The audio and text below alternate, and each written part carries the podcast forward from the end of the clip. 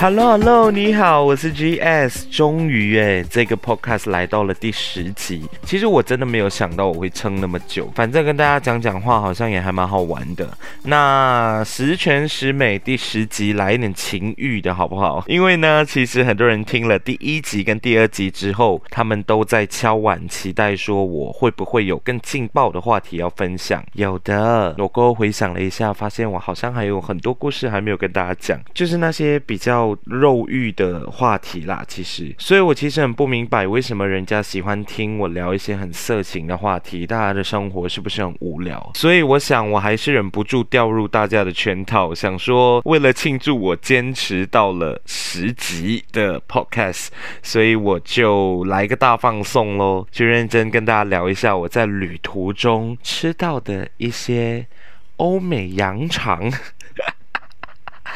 天哪！我讲出这四个字的时候，我真的有一种，我为什么会这么不要脸？我相信大家听到羊肠就完全湿了一片，所以我就不要废话了，今天就快速的进入正题。那第一个故事，我们来猛一点的，真的很猛，就是大家想象中的那一种猛。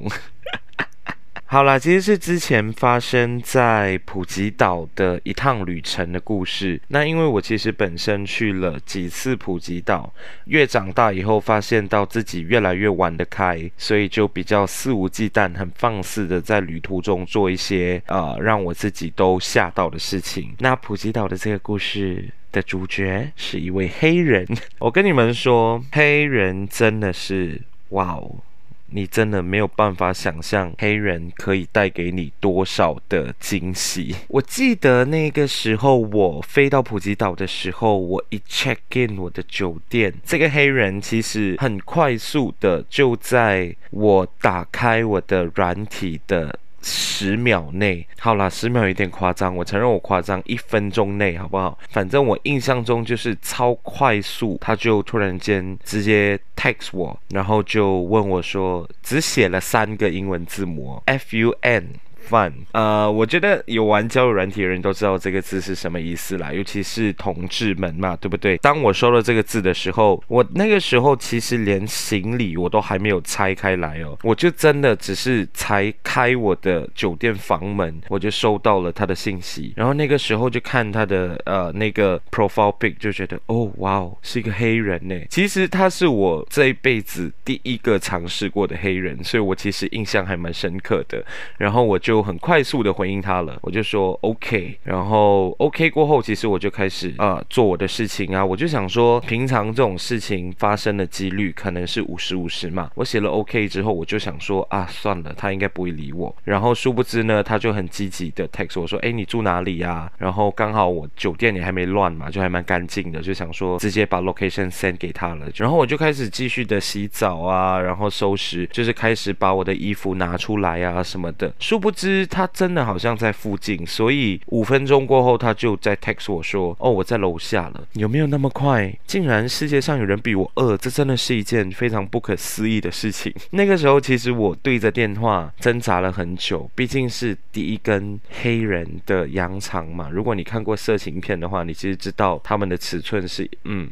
嗯，就会让人害怕的那一种，所以我就其实就拿着我的电话，一直在房间里走来走去，想到底要不要下去，还是骗他说我已经有行程了，就内心有一大堆的小剧场这样子。然后后来就觉得啊，算了，孤家寡人来旅行，反正就是人生难免都是要突破自己的口。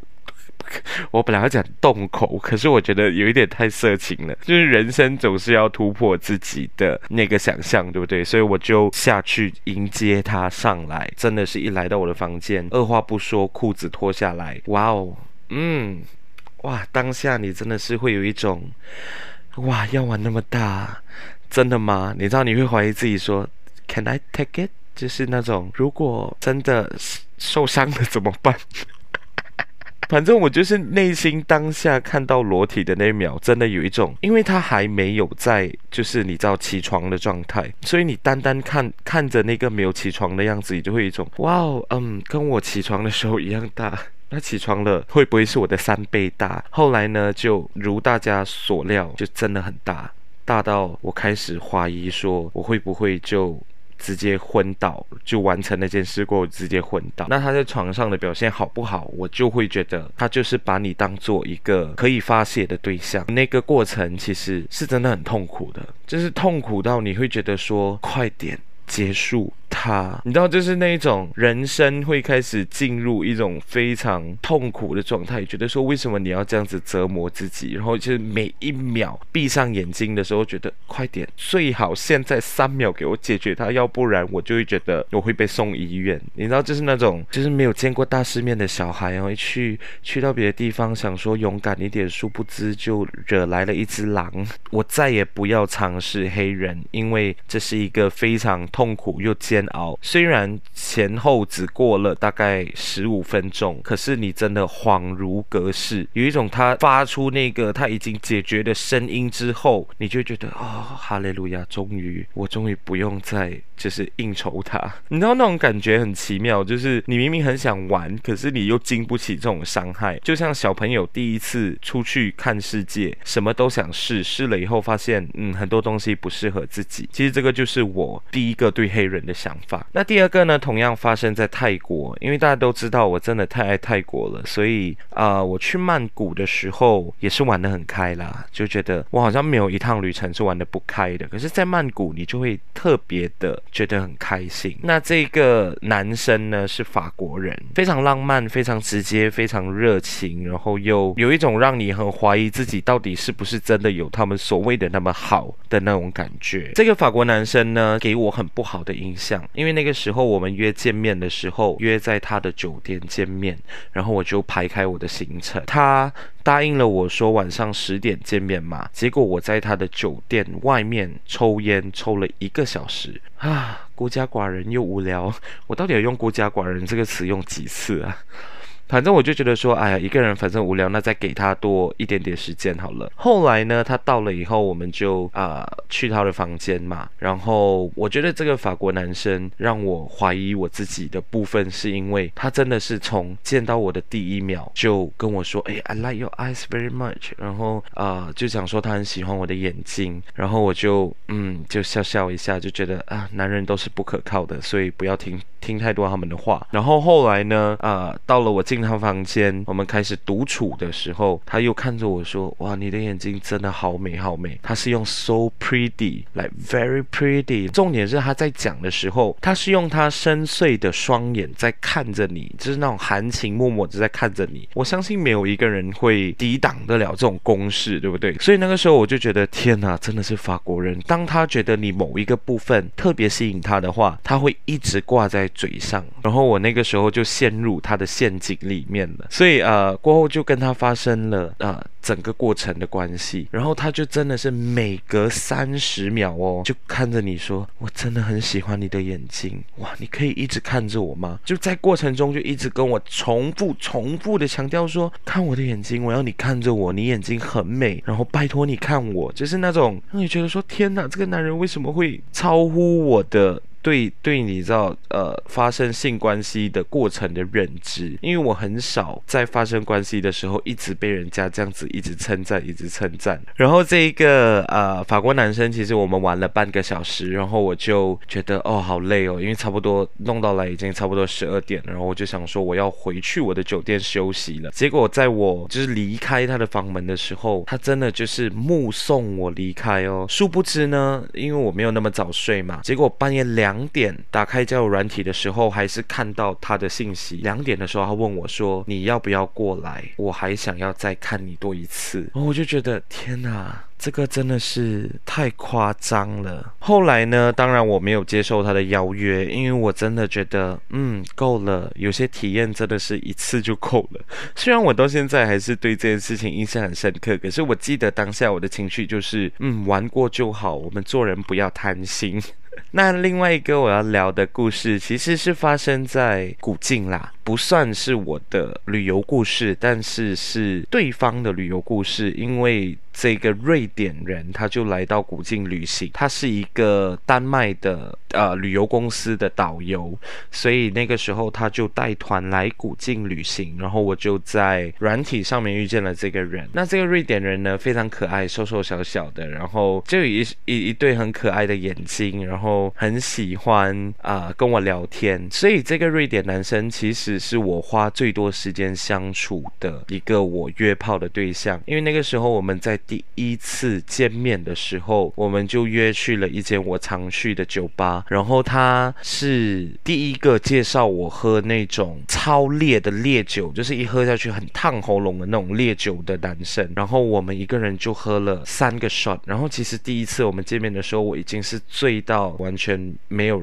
任何的印象了。后来我就跟他回他的酒店，因为他说他一个人住。然后我们就啊、呃、发生了关系嘛。当然，在发生关系的过程中，我觉得他是一个很可爱的男生，因为那个时候我们见面的时候，我们其实不知道彼此的角色，我们就觉得，嗯，当做认识我，我就觉得认识新朋友啦。后来跟他相处之下，我就觉得，嗯，是零号。感觉上，然后我就觉得，嗯，如果我真的喜欢他的话，我可以当一号。那个时候我就已经心里打了一个底了。回到他的酒店过后，我就什么也不说嘛，我们就因为我真的很醉了，那个时候我就什么事也不做，我就真的躺在他旁边，他就很可爱的试图要当一号，然后我就觉得他好像有一点勉强，因为我自己感受得到的，就是他在那个呃过程中他是有有一点蹑手蹑脚的，所以那个时候。我就看着他这样子，虽然我很醉，可是我还是就是捧着他脸跟他说：“我来吧。” 你知道那种那个过程是很好笑的。当你就也不想解释那么多，可是你看到他真的对你很有意思，到他想要做自己不习惯的事的时候，你真的会觉得，嗯，这个男生也太有趣了吧。后来当然整段过程中，呃，他就还是很舒服的当了他的零号，然后就嗯，我们就一起过夜啦。然后后来我真的跟他相处了好长，呃，一个礼拜左右吧。很好玩的事情是，呃，他其实。有一天的团是不在古晋市区的，他是在离离古晋蛮远的一个呃海滩。然后那个时候我跟朋友吃完饭啊什么的，就晚上九点多十点，我还开车下去找他陪他过夜。然后就在那个时候，他就开口说：“哎，你要不要就是当我的男朋友？”我其实被他吓到，是因为我觉得呃我跟你真的很远，然后我不喜欢远距离，我就会觉得这个男生很有趣啦。哦，我讲了好多了，我觉得应该没有人在听了吧。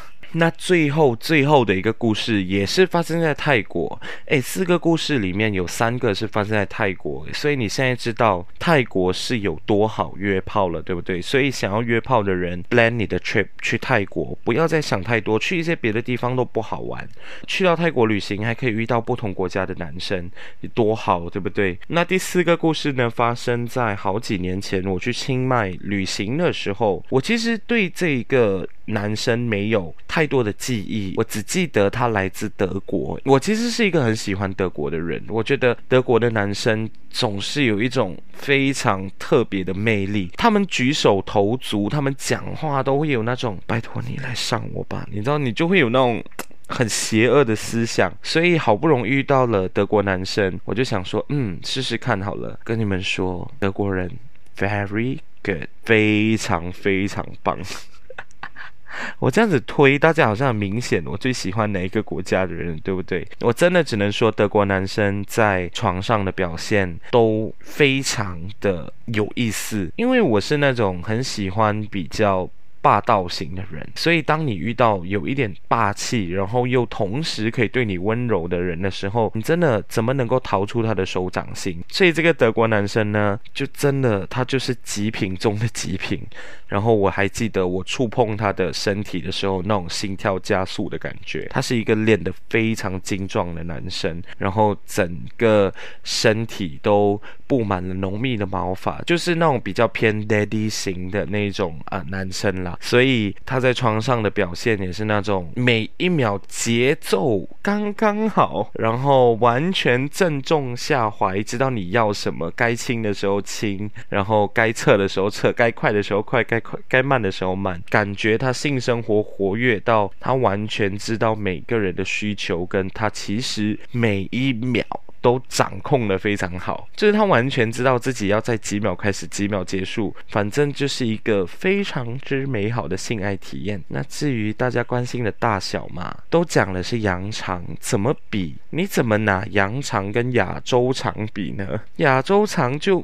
这样而已啊，可是亚洲也有一些不错的极品啦。但是如果你拿来跟欧美比的话，不用比啦，真的啦，不要再比了。羊肠就是羊肠，那个尺寸又没有黑人的大，也没有亚洲人的小，反正就是 perfect。所以呢，按照我这种说法，大家就知道四个里面，我其实是对。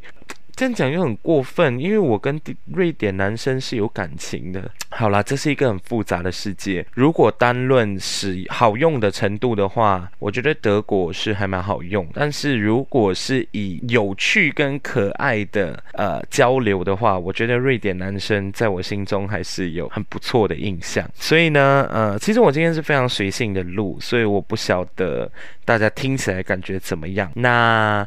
啊、谢谢你收听这一集的 Travelist 陪你旅行，因为第十集对我来说真的非常有意义。虽然那个话题真的很不行，就是太色情了，可是我还是想要跟大家说谢谢你的收听，然后谢谢你一直以来的支持。如果你还没有听之前的集数的话，我欢迎你去听。那如果你已经听了的话，那我希望你可以期待接下来更好玩的节目内容。那我们就下一集再见喽，拜拜。